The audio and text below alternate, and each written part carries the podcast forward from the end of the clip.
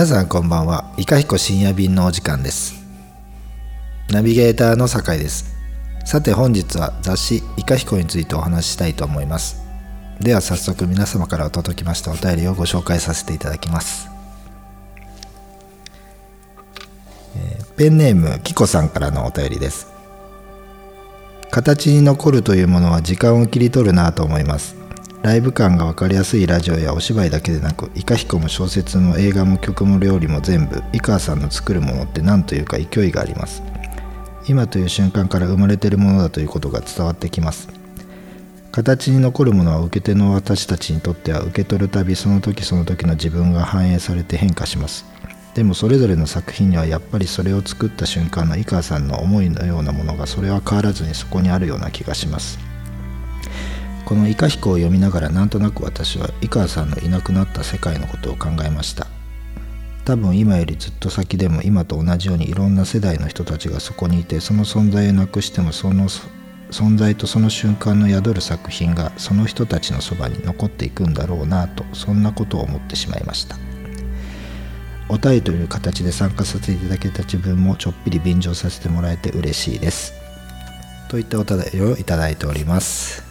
はい、えー、2回目のはい。いかひこです、2回目ですけどまだただ楽し。い うんまあ、まあまちょっとリセットされちゃうんですけども。あはいはい。いいいいんじゃないでしょうか。はい。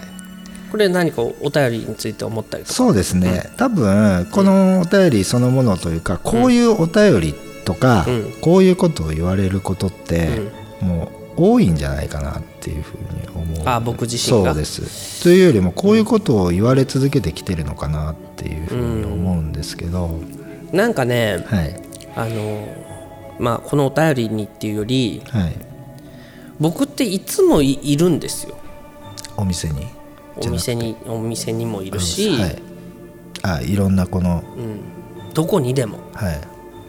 むしろほら酒井君とは10年ぶりぐらいはいでねでも酒井君がいない間も僕は豆彦にいたんですよ。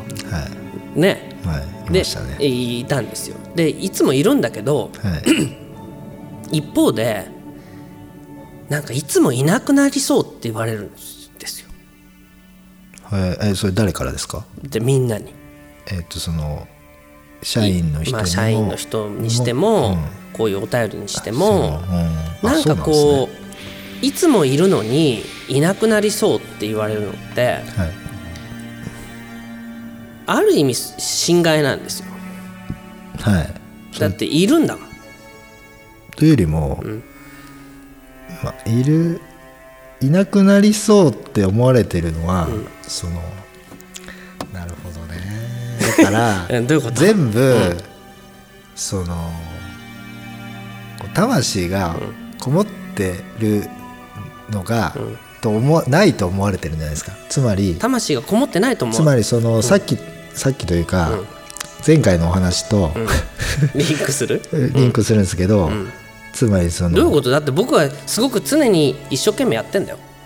いや一生懸命やって、クオリティがその、なんか素人裸足っていうか、あ玄人裸足なんで、うんつまりそのこうす面白いからやってるんでしょみたいな、うんうんつまりその、思いつきでね。こそう内発的なものなのに、その企画それを企画にしてるだけなんですけど、あのき企画としてやってるんでしょ？みたいな、つまりその一貫性を感じ取れてなくてどれも、わうわ別々で面白いみたいな、なんかこうマルチタレントが、まあ、そういうのビートたけしが映画を撮ってお笑いをやってるのは別でしょ？みたいな、そういう解釈をされるみたさいな。れて、じゃあ例えばビートたけしはビートたけしと北野たけしで名前を分けてるんで、多分別でもいいのかもしれないし、そういう意味なのかもしれないと思うんですけどもともと表に出てないから、うん。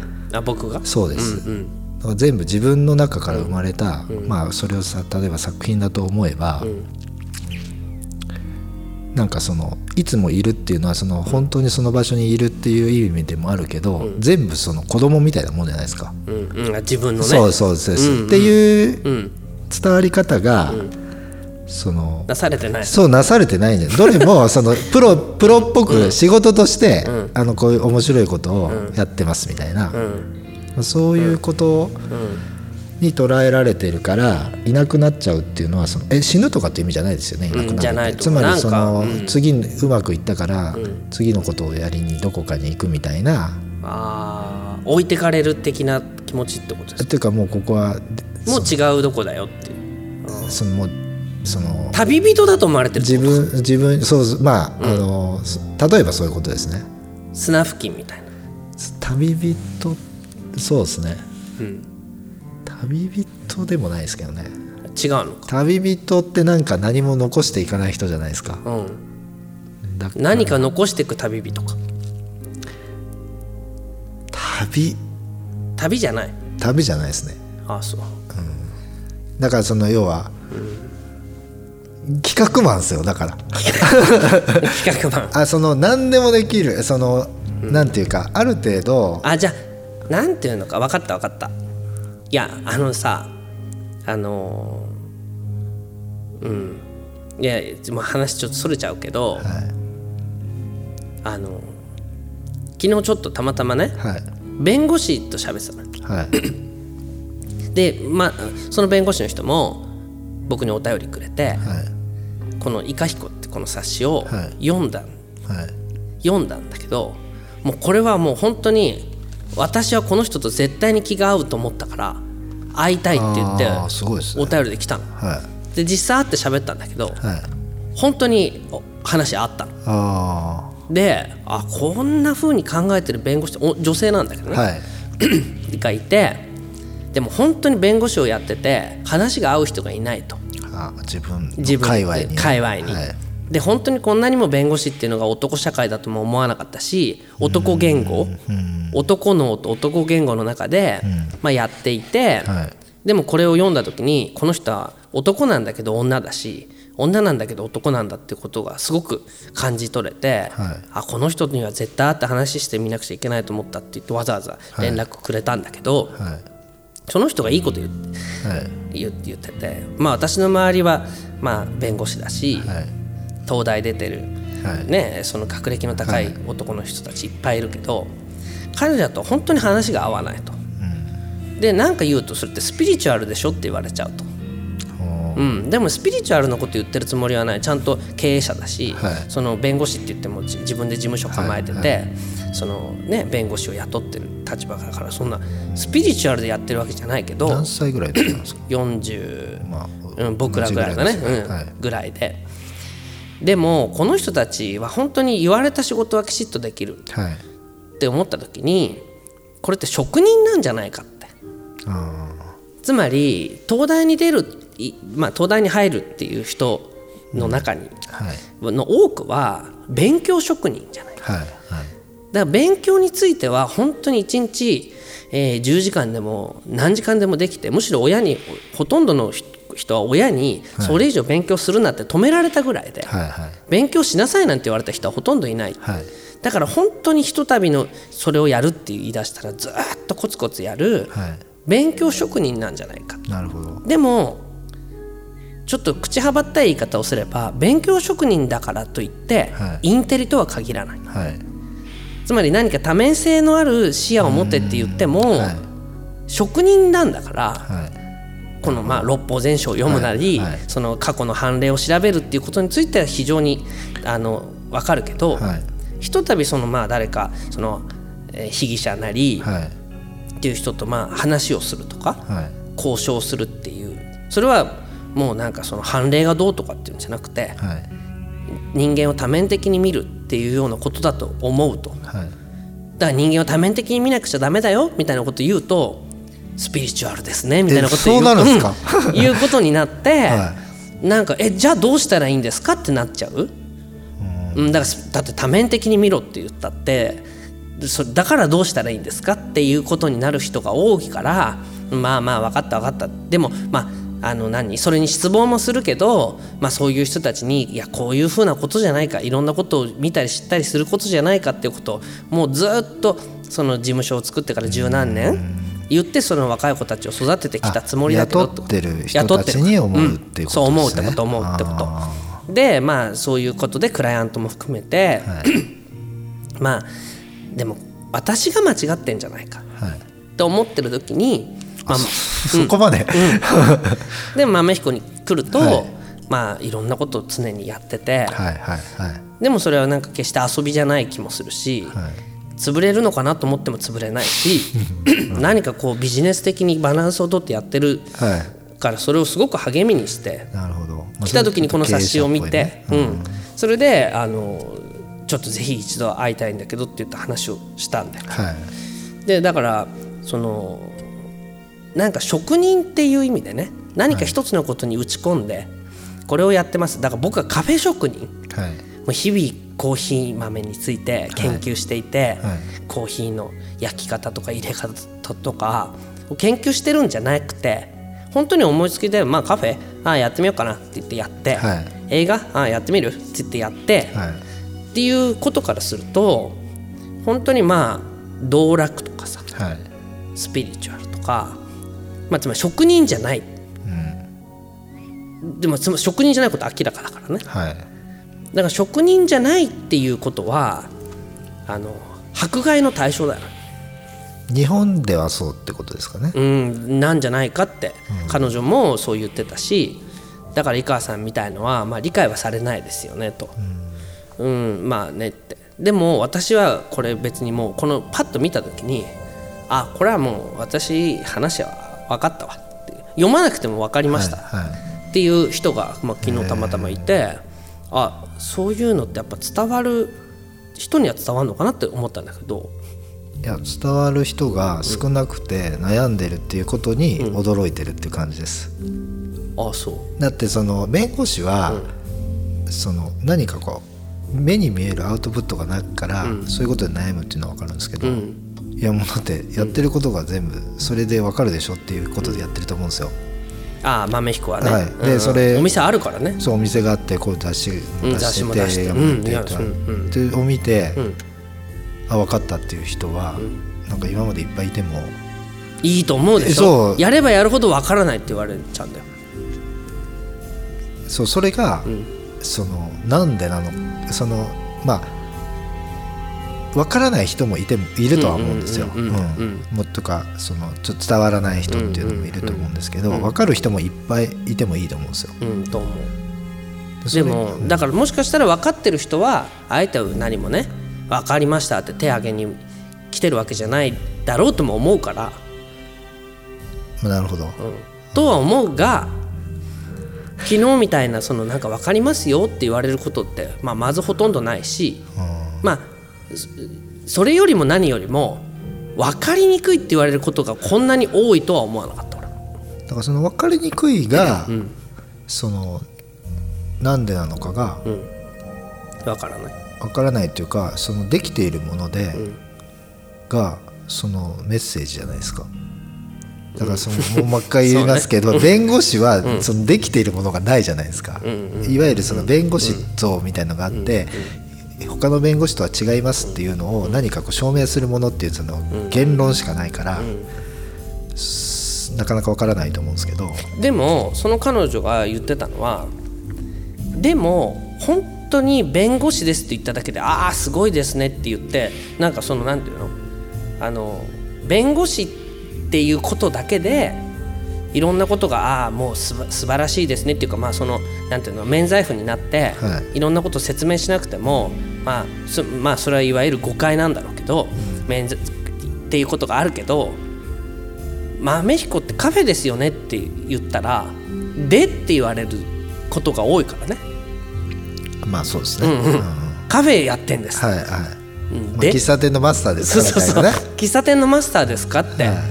だから喫茶店のマスターですっていうのと弁護士ですっていうのならそのやってることはこっちはアウトプットがあっても多分そのアウトプットっていうのは何、まあ、コーヒー入れてんだろって、まああそういうことですか。うん、そういうふうに見ることがある、まあ、逆に言うとそれの先入観が強いから、逆にいろんなものやっても、まあ、喫茶店でしょって、うん。喫茶店だ喫茶店のマスターが歌歌ってんのああ分かる分かる。いるよなそういうのって、あ そういうこと？うん、喫茶店のマスターで歌歌ってんのといますよね。いる CD 出しちゃうとかね。CD 出してポスターとか貼ってあっ はいはいてね。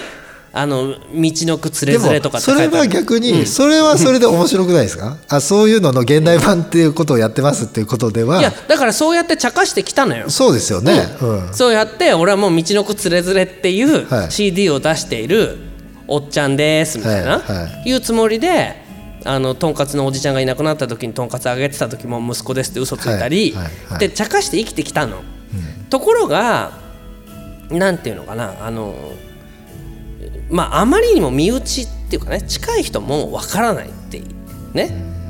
まあなんていうんだろう。一緒にやってる人も一緒にやってる人もわ分かるけどあのいや何かの時にあの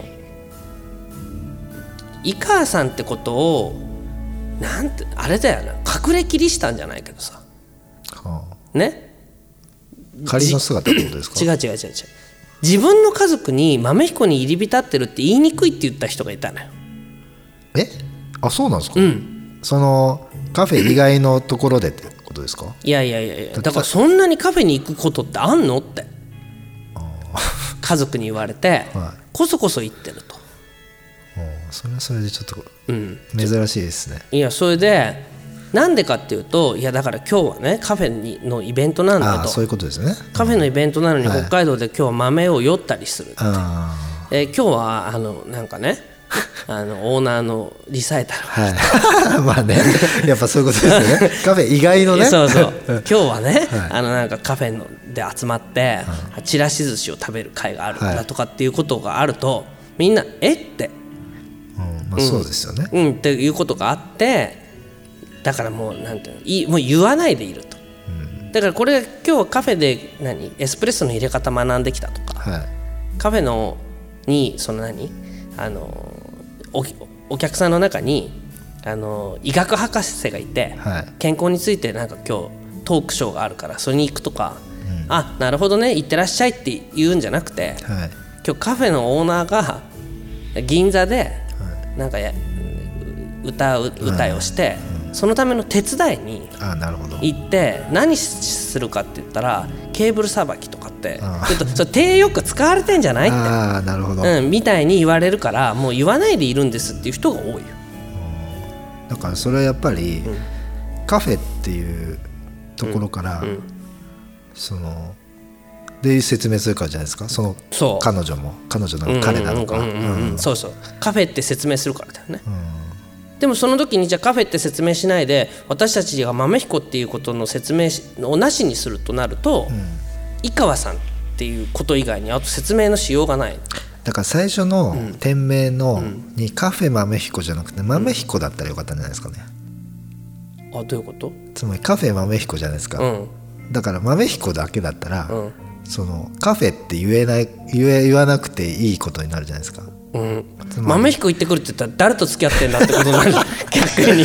えでもその付き合いは別に彼氏っていう付き合いもあれば、先輩とかもうん。豆彦さんっていう人に友達とか友達とか？含めてその、なんていうかそのなのかもう豆彦ってその人の名前だっていうふうに、あの使ってるから思えるけど、本当に何もなく聞いたら「豆彦」って本当に人の名前に聞こえるかどうかも怪しい 4, 4文字の並びじゃないですか。うんうんうんだからその豆彦に行ってくるっていうのはその場所でありプロジェクトであり、うん。人に会うっていう意味もあるからね。いろんなことの、まあ、本来的な、まあ、今更言ってもしょうがないですけど、うんうん。カフェってつけてる、そうそうでもつけてなかったらあの、カフェっていう説明を優先的にされるっていうこともなかったかもっていうのは、まあ、早々に雑誌も出してたわけですし、でもそれこそ何っていうことになるねこれにカフェ豆彦のカフェもないとなると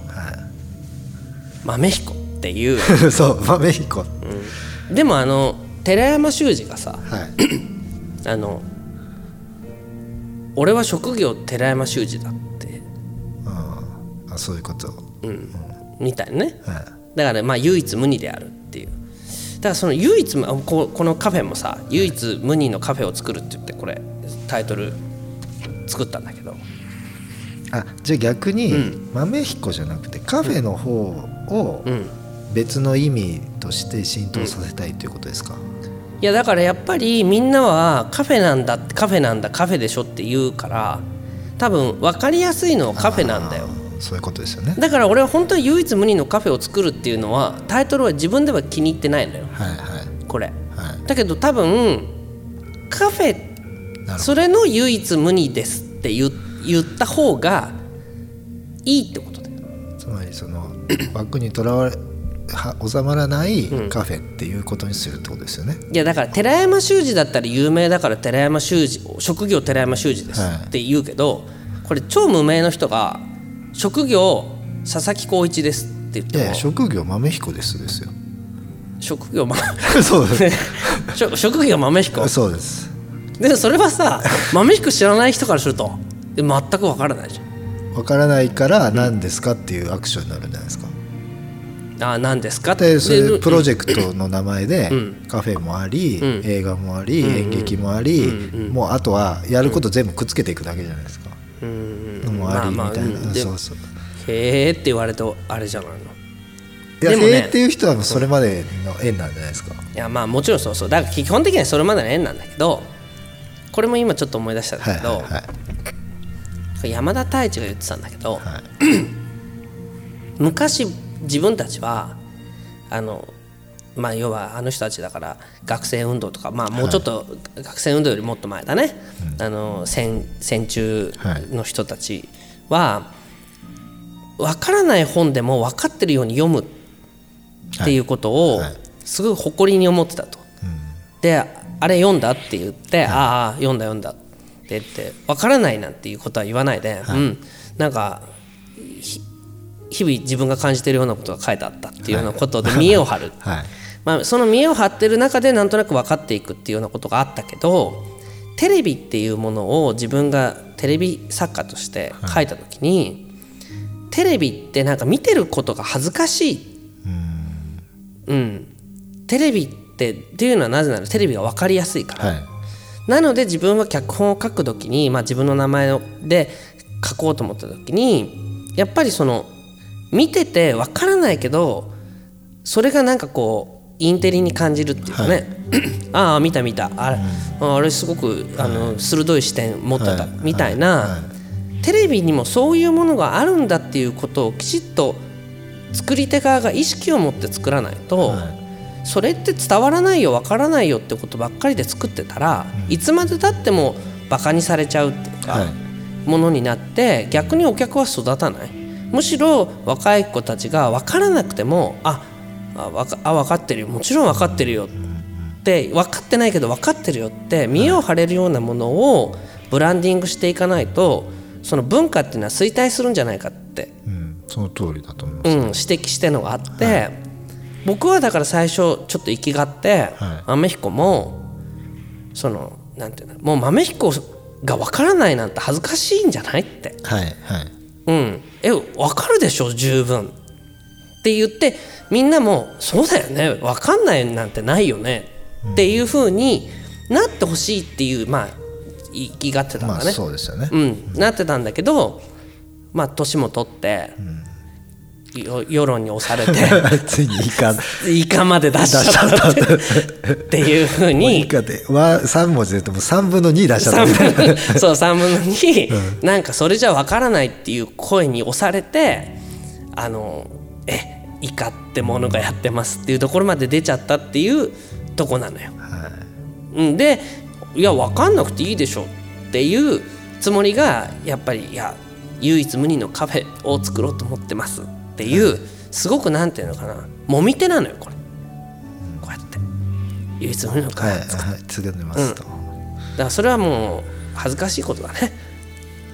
どうもあその今田太一的恥ずかしさがありつつこうカフェっていう文字にしたってことですよね、うん、だけど結局伝わらなければ仕方ないっていう思いも自分の中にはあるから。はい。うん、だからあんまりそのなんていうの？ミステリーとサスペンスにしすぎてもいけないと思ってるんだけどなんかそのことで逆に今までずっとし分かりやすくねあ分かりにくくても分かってるよ。そんなこと無粋なこと言うなよ。説明するなよ、はい。っていう人がいやもういいか半分出ちゃったよ。そう。いやそう。お前半分出しちゃダメじゃない。っていうふうに思われて、はい。その人たちもういなくなっちゃったら。そうそうですよね、ん。そうなんですよね。そう。そうそうすごく切ないなってとい今その人涙目たちこそ、うんうんちょっといなくなっちゃいけない人たちじゃないですか。人たちだけどその人たちがあまりにはい。自分たちここにいるよって言ってくれないもんだから、はなんか分かんないよっていう人に押されてい、なるほど。怒って怒って出ちゃったっていうことだだとしたらこの冊子が、あのあというよりも分かってる人だったら、ん。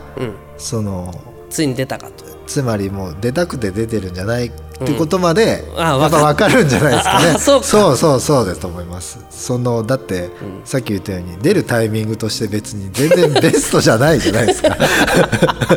うんうん、そうだね。だからもうついにあいつも しびれ切らしてここまで出出ざるを得なくなったかっていう。てそこまで読んでくれるか。そう読んでくれると思います少なくともそう思いましたもん。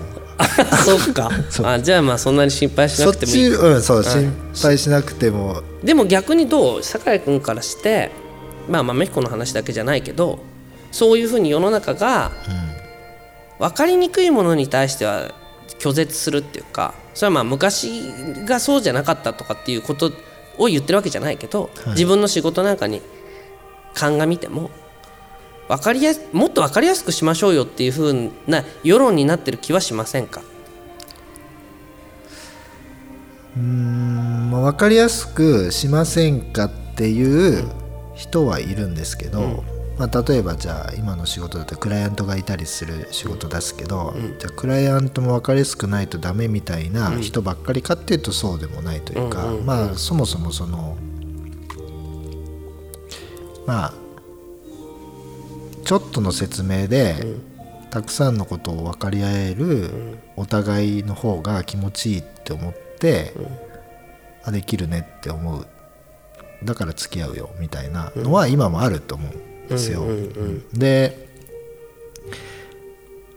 まあそのそういう世の中になってきてるっていうのはそのもう端々に感じますよ。そのグローバル化ってそういうことだと思うんですよ。うん。まあ基本的に分かりやすくするってそういうことじゃないですか。で一方で、まあ、最近そのまあ最近って言っても何年か経ってますけど「あのシン・ゴジラ」って映画。あったあった。そう、でまあその監督安野さん。安野さん、安野さんで基本的にその説明をしないっていう人だと思うんですけど、まあ、あの映画がヒットしたことによってやっぱり説明をしないことを気持ちいいって思う人がこんなにいるんだっていうふうにちょっと改めて思ったっていうのはあるっていうかつまりその解説なしでは分かんないようなことをもうものすごい入れてあったりとかそれをそのまあ分かるやつには分かるだろうっていうそのメッセージとともにでもなんとなくその分かんないけどすごいらしいっていうだけでも興味を持った人も含めてそのさっきのその分からないって言えない人たちも含めてその受けたんじゃないかって思ってるのであれの映画がヒットなんかその逆に「君の名」みたいなのがヒットするのはそのちょっと。ああこんな、そうまあそうだよねっていう、なるんですけど「シン・ゴジラ」もヒットすんのかって思ったんで、あまあそういうのもやっぱ時代のニーズとしてあって、もしそれがそのヒットした層が完全に分かれてるんだとしたら、そういうギャップはあるかもと思ったんですよ。つまり若い子とおっさんみたいになっちゃってるんだとしたら、それはこのおっさんは何だなんだっていうのと、その分かりやすい。ものを求める若者と分かりにくくなきゃダメだよって言ってるおっさんでで二極化しちゃってるそういうことがあるんだったら、そのなんていうか今の話って、つまりその井川さんたちの、まあ、っていうか、まあ、僕らも含めた年代じゃ当たり前だったことが、そのカフェっていうその提示しているものって、まあ、カフェなので、まあ、若い人がまあ基本的にお客さんの中心になりがちじゃないですか、しかも渋谷とか三軒茶屋に出してるわけですから、っ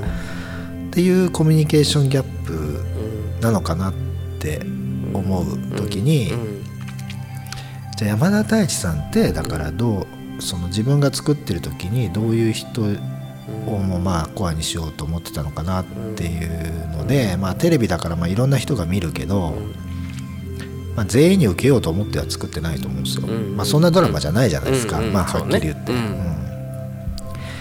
だからまあ分かる人には分かるっていうことを、で本当にいいものを作ったら、まああのそれを解説する人もいてとか、うんそういうことでまあ成り立ってたっていうか,、だそれはなんか絶対にその分かる人には分かるみたいなのは絶対もう昔からその自分たちの世代だけの問題じゃなくて、まあもし途切れてないんだとしたら今もあるんじゃないかなと思うんですよ。例えばその明治時代とかだとその谷崎潤一郎って、まあ、あの時代だともう変なものを書いてた人っていうことで最初現れてるんですよ。やっぱりそんななんか。